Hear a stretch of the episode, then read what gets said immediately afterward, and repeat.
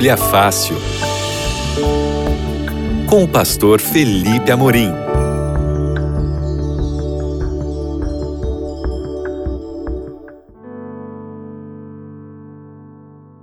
Olá, sejam todos bem-vindos. Esse é o seu Bíblia Fácil aqui na Rádio Novo Tempo. Eu sou o pastor Felipe Amorim.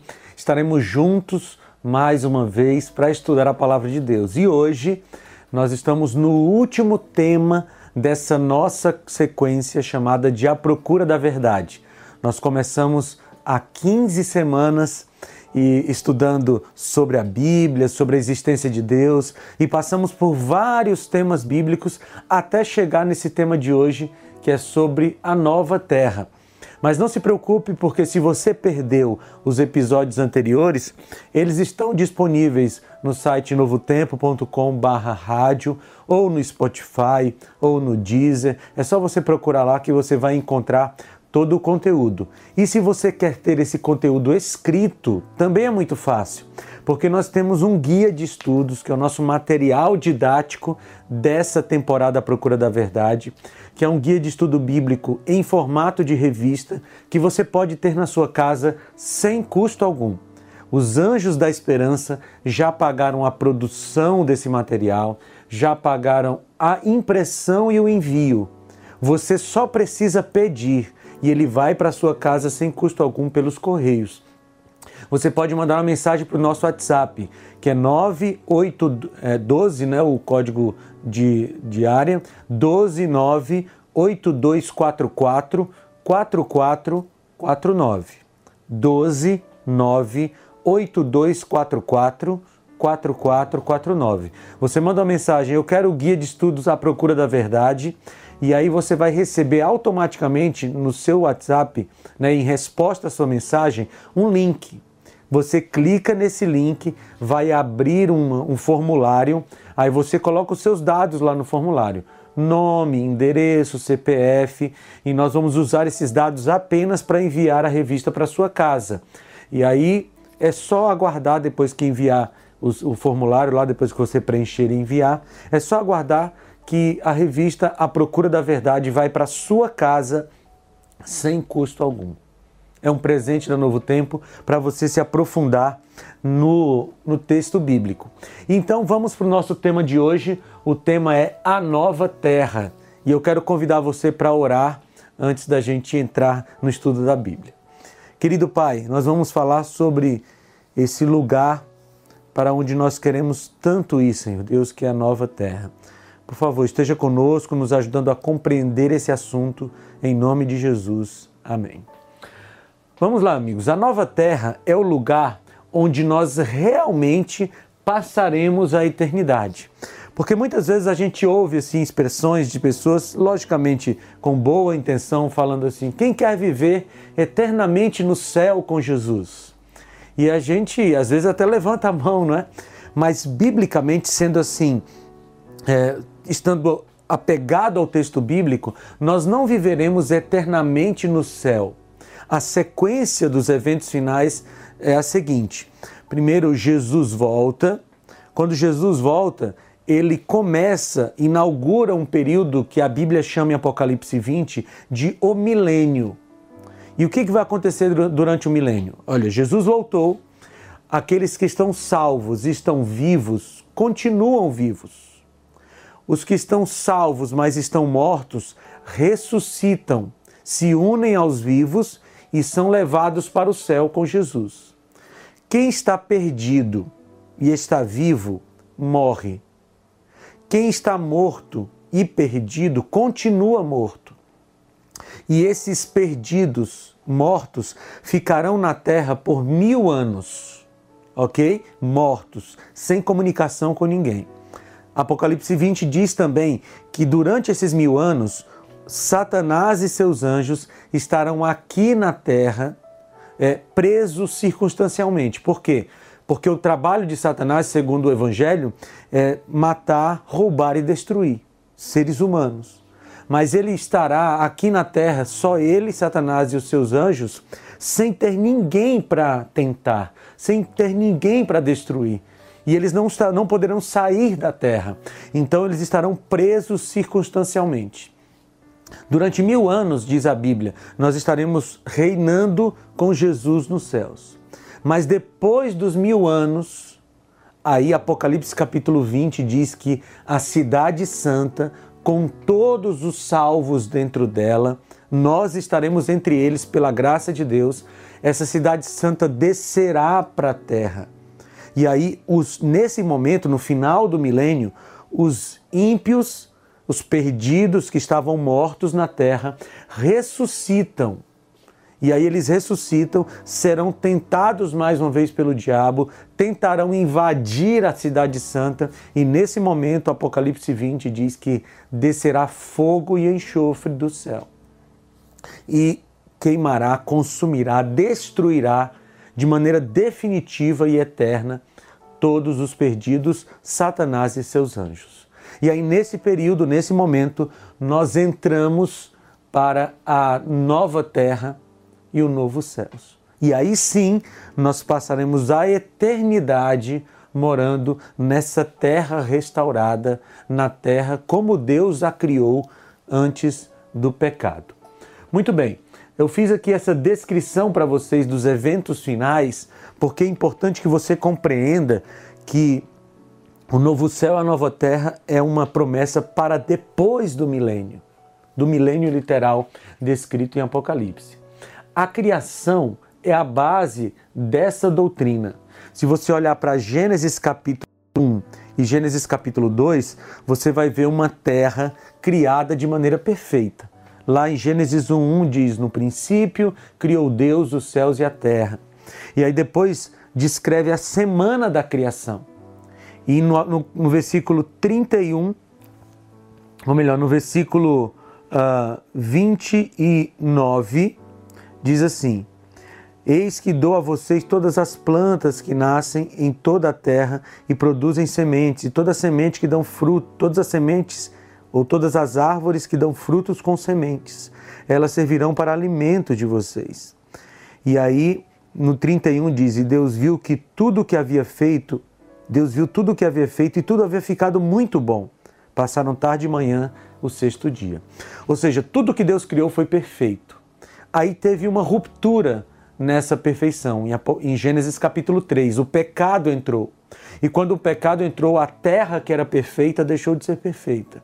Os seres humanos que eram perfeitos deixaram de ser perfeitos. Mas lá depois do milênio, ou na volta de Jesus, Deus vai devolver a perfeição aos seres humanos e no final do milênio Deus vai recriar a terra, tornando-a de novo igual ao que era no início. Por isso que Gênesis é tão importante para a gente entender o Apocalipse. Nos dois primeiros capítulos da Bíblia nós temos a criação e nos dois últimos capítulos da Bíblia nós temos a recriação. Muito bem, nós vamos ler aqui 2 Pedro, a segunda carta de Pedro, no capítulo 3, porque Pedro nos dá uma visão nesse trecho aqui da sua carta sobre o passado, o presente e o futuro. Nós vamos ver os versículos 6, 7 e 13. 2 Pedro 3, 6, 7 e 13 diz assim: E pela água o mundo daquele tempo foi submerso e destruído pela mesma palavra, os céus e a terra que agora existem estão reservados para o fogo, guardados para o dia do juízo e para a destruição dos ímpios. Agora o 13. Todavia, de acordo com a sua promessa, esperamos novos céus e nova terra, onde habita justiça. Então Pedro diz que em algum momento Deus criou e destruiu tudo que nesse momento que nós estamos vivendo, nós estamos esperando essa promessa da recriação no futuro, mas lá no futuro ele vai vir com novos céus e nova terra. É a promessa de Deus para nós.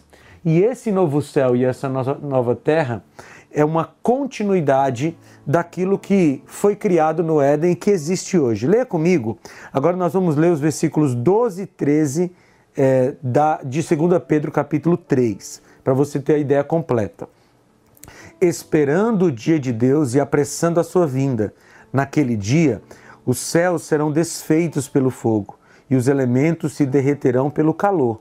Todavia, de acordo com a sua promessa, esperamos novos céus e nova terra, onde habita justiça. Agora vai comigo para Apocalipse, capítulo 21, versículo 1. Apocalipse, capítulo 21, versículo 1 diz assim: Então vi novos céus e nova terra, pois o primeiro céu e a primeira terra tinham passado e o mar já não existe. Você consegue perceber uma sequência entre o que Pedro escreveu e o que João escreveu? Pedro disse: Nós aguardamos um novo céu e a nova terra. Então estava no futuro. Agora em Apocalipse 21, João diz que viu um novo céu e uma nova terra. Então, essa promessa é verdadeira, essa promessa é fiel. Você pode ter certeza que Deus dará um novo céu e uma nova terra para que todos os salvos morem num lugar seguro, num lugar sem violência, num lugar sem morte, num lugar sem doença, num lugar sem preconceito, um lugar perfeito, como ele planejou para nós. A Nova Jerusalém será uma cidade de paz, e isso é uma promessa para nós, uma promessa que, que causa alento ao nosso coração, porque nós vivemos em um mundo de violência, um mundo de medo. Nós saímos de casa com medo de que aconteça alguma coisa ruim conosco na rua, um assalto, enfim, alguém uh, embriagado está uh, dirigindo. Nós vivemos com medo, mas na Nova Jerusalém será uma. A Nova Jerusalém será uma cidade de paz. Será uma cidade de paz. Muito bem, o novo céu, a Bíblia apresenta o céu como tendo uh, pelo menos três ambientes. A Bíblia fala de um primeiro céu, de um segundo céu e de um terceiro céu. Você quer ver comigo isso na Bíblia? Gênesis capítulo 1, versículo 20, fala do primeiro céu. Gênesis 1, 20 diz assim: Disse também Deus: Encham-se as águas de seres vivos e voem as aves sobre a terra, sob o firmamento do céu. Então, o primeiro céu ao qual a Bíblia se refere é o céu atmosférico esse céu que nós conseguimos ver, né? esse céu que está sobre a nossa cabeça, onde as aves voam, nós temos ali as nuvens. Esse céu é chamado pela Bíblia de primeiro céu, ou é o, a Bíblia indica esse primeiro céu. O segundo céu, indicado pela Bíblia, está em Gênesis 1, 14 a 17. Disse Deus: haja luminares no firmamento do céu para separar o dia da noite Sirvam eles de sinais para marcar estações, dias e anos, e sirvam de luminares no firmamento do céu para iluminar a terra. E assim foi. Deus fez os dois grandes luminares, o maior para governar o dia e o menor para governar a noite. Fez também as estrelas. Deus os colocou no firmamento do céu para iluminar a terra. Então, o segundo céu, conforme a Bíblia descreve, é o céu onde estão os astros, o sol, a lua, as estrelas, os planetas. Esse é um céu que está, logicamente, acima do primeiro céu, que é esse que nós vemos aqui, onde as aves voam. Então, primeiro céu e segundo céu são esses. O terceiro céu nós vemos em 2 Coríntios 12. Paulo faz uma referência a esse terceiro céu. Segundo aos Coríntios, capítulo 12, versículos 2 a 4. Se você tiver uma Bíblia, acompanhe comigo. Se não, você pode escutar, eu vou ler para você agora.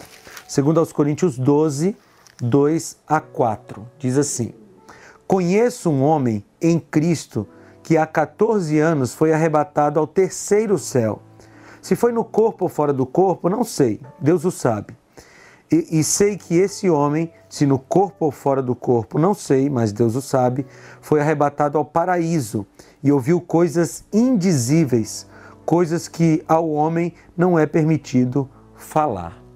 Paulo estava falando sobre ele mesmo, na terceira pessoa, né? Estava falando de um homem que foi arrebatado ao terceiro céu. E o que que tem nesse terceiro céu? Lá tem o paraíso de Deus, a cidade santa, o trono de Deus. Então existem esses três céus que a Bíblia indica. O primeiro céu o céu atmosférico, depois o segundo céu, onde estão os astros, as estrelas, ah, os planetas e tudo mais, e o terceiro céu, que é onde está o trono de Deus, o paraíso de Deus. Lá nesse terceiro céu é onde nós iremos habitar durante o milênio. E depois do milênio, a nova Jerusalém desce para a terra e a nova Jerusalém passa a ser a capital do universo. Por que, que a gente diz isso? Porque o trono de Deus estará aqui conosco. Você já pensou o privilégio que nós teremos? E veja a misericórdia de Deus. Porque inicialmente, quando Deus criou tudo, quando ele criou o planeta Terra, o trono de Deus não estava aqui. O trono de Deus estava no céu.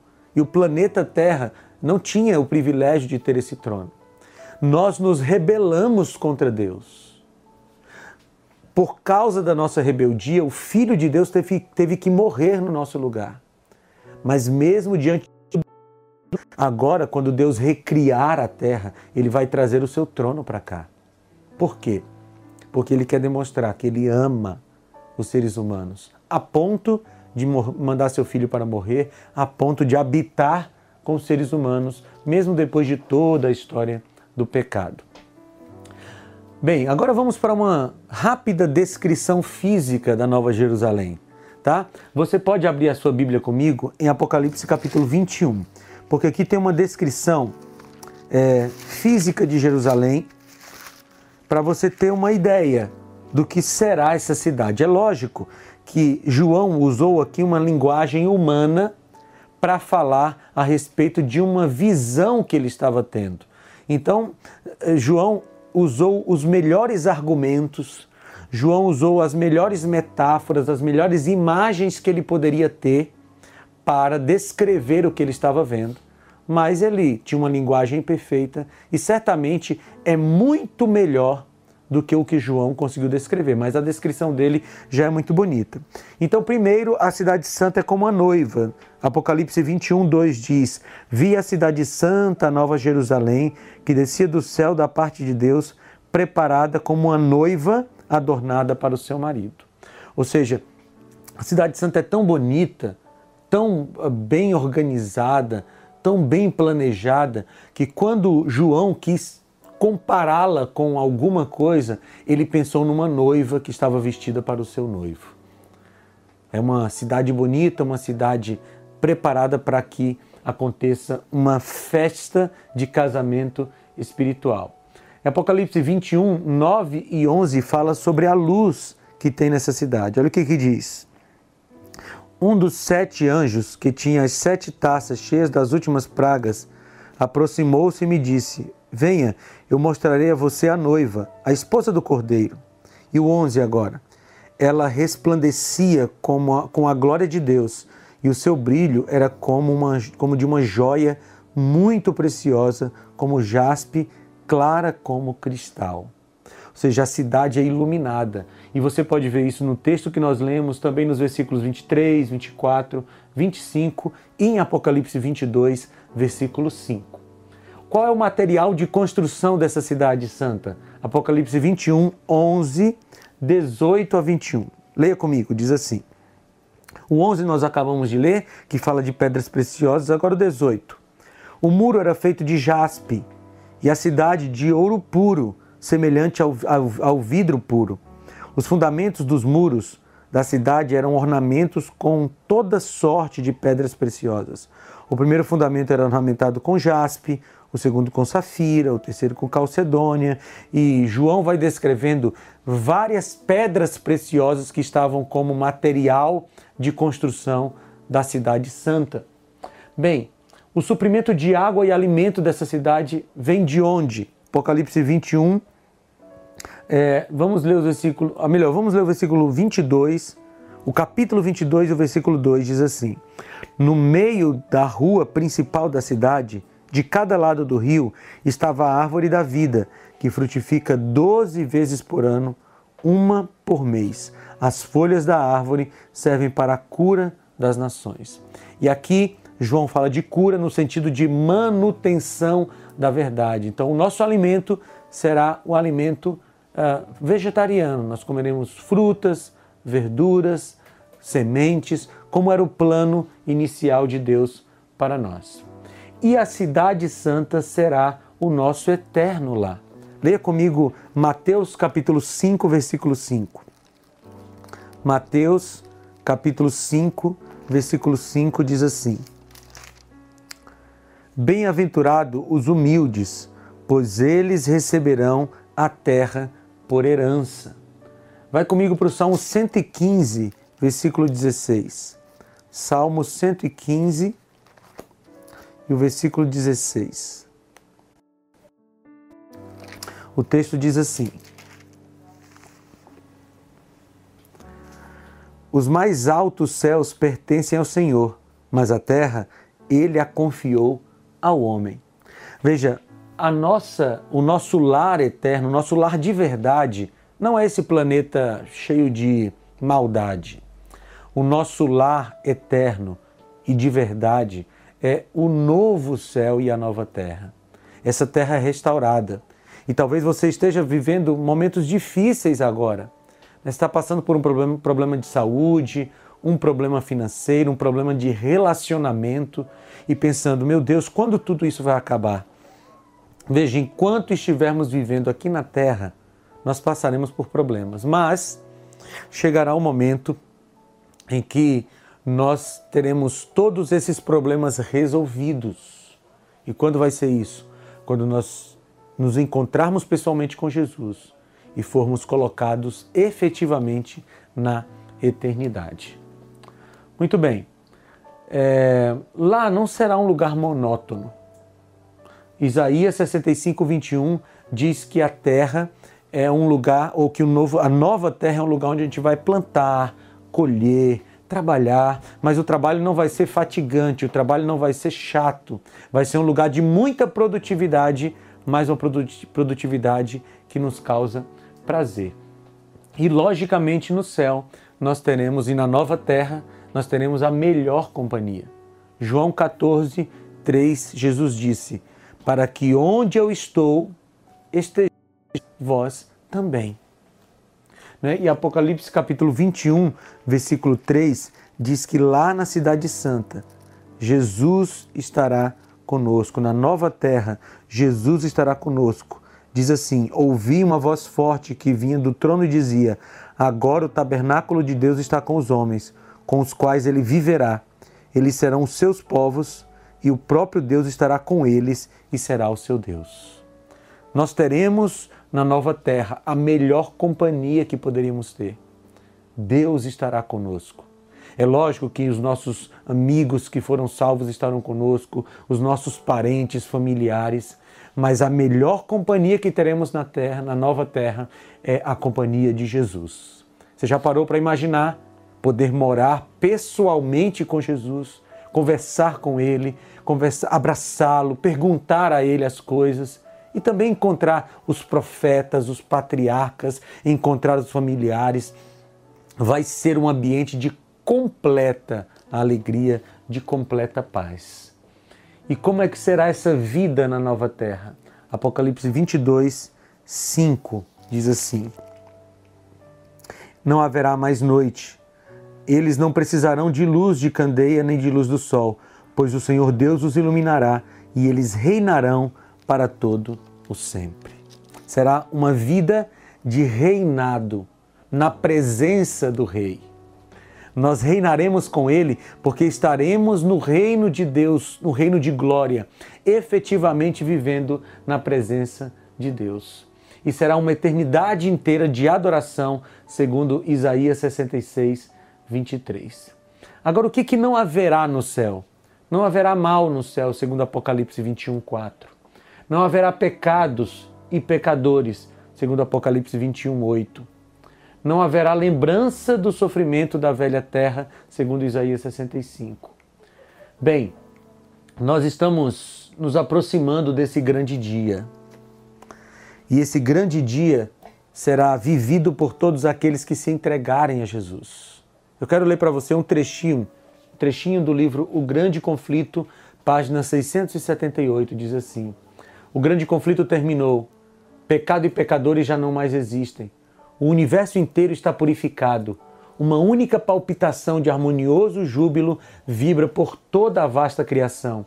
Daquele que tudo criou emanam vida, luz e alegria para por todos os domínios do espaço infinito, desde o minúsculo átomo até o maior dos mundos, todas as coisas animadas e inanimadas, em sua serena beleza e perfeito gozo, declaram que Deus é amor. Eu sonho com esse dia, eu sonho com o novo céu e a nova terra. Eu sonho com o dia que nós viveremos num lugar onde não tem mais morte, onde não tem mais dor, onde não tem mais separação, mas especialmente em um lugar onde estaremos com Jesus todos os momentos. Você quer estar lá nesse lugar também comigo? Com Jesus especialmente? Então entregue sua vida a Ele. Porque se você entregar a vida a Ele, Ele te garante a salvação. Só há salvação em Jesus. Portanto, que sua vida esteja nele em todos os momentos. Eu quero orar com você para que Deus toque o nosso coração. Querido Pai, muito obrigado, Senhor, porque nós temos a oportunidade de conhecer antecipadamente o teu plano e nos prepararmos para estarmos um dia no novo céu e na nova terra. Deus, nós entregamos a nossa vida a Ti. Nos salva pela graça de Cristo. Nós te pedimos em nome de Jesus. Amém.